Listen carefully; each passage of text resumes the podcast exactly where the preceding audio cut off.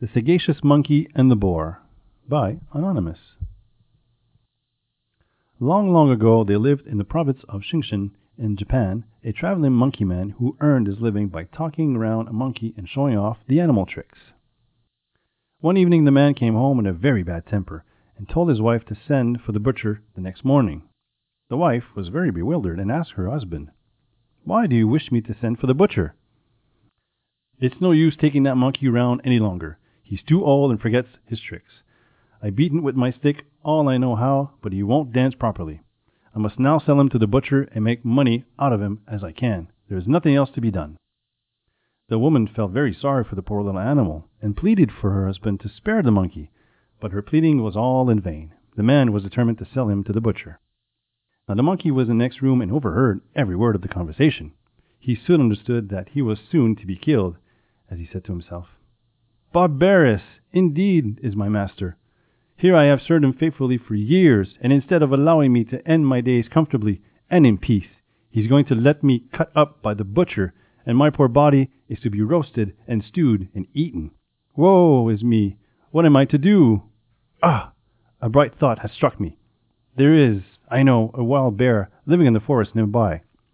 I have often heard tell of his wisdom. Perhaps if I go to him and tell him the straight that he will give me his counsel. I will go and try."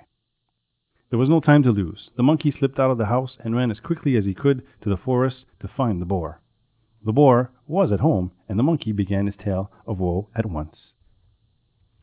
"Good Mr. Boar, I have heard of your excellent wisdom. I am in great trouble. You alone can help me.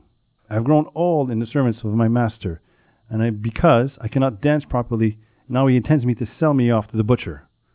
What do you advise me to do? I know how clever you are."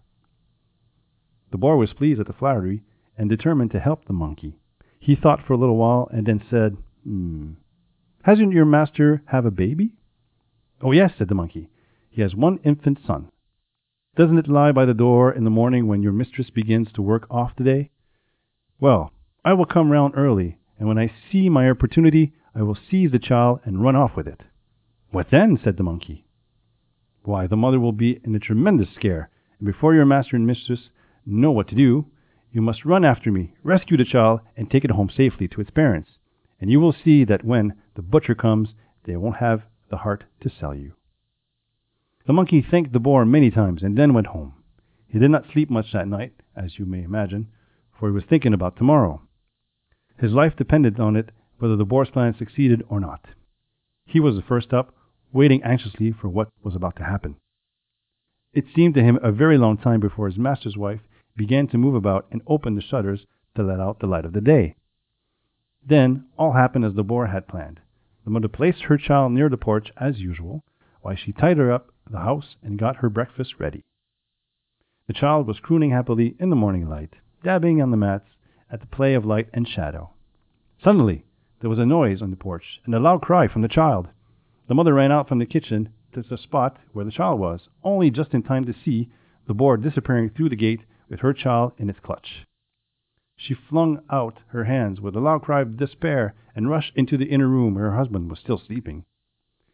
He sat up slowly, rubbed his eyes, crossly demanded what his wife was making all that noise about. By the time that the man was alive and up, he had seen what happened, and they both got outside the, the gate, and the boar had gone well away but they saw the monkey running after the thief as hard as his legs would carry him. Both the man and the wife were moved to admiration at the plucky conduct of the sagacious monkey, and their gratitude knew no bounds when the faithful monkey brought the child safely back to their arms. There, said the wife, this is the animal you want to kill. If the monkey hadn't been here, we would have lost our child forever. You're right, wife, said the man as he carried the child into the house. You may send the butcher back home when he comes. And now give us all a good breakfast, and the monkey too." When the butcher arrived, he was sent away with an order for some boar meat for the evening's dinner, and the monkey was petted and lived the rest of his days in peace, nor did his master ever strike him again. The end.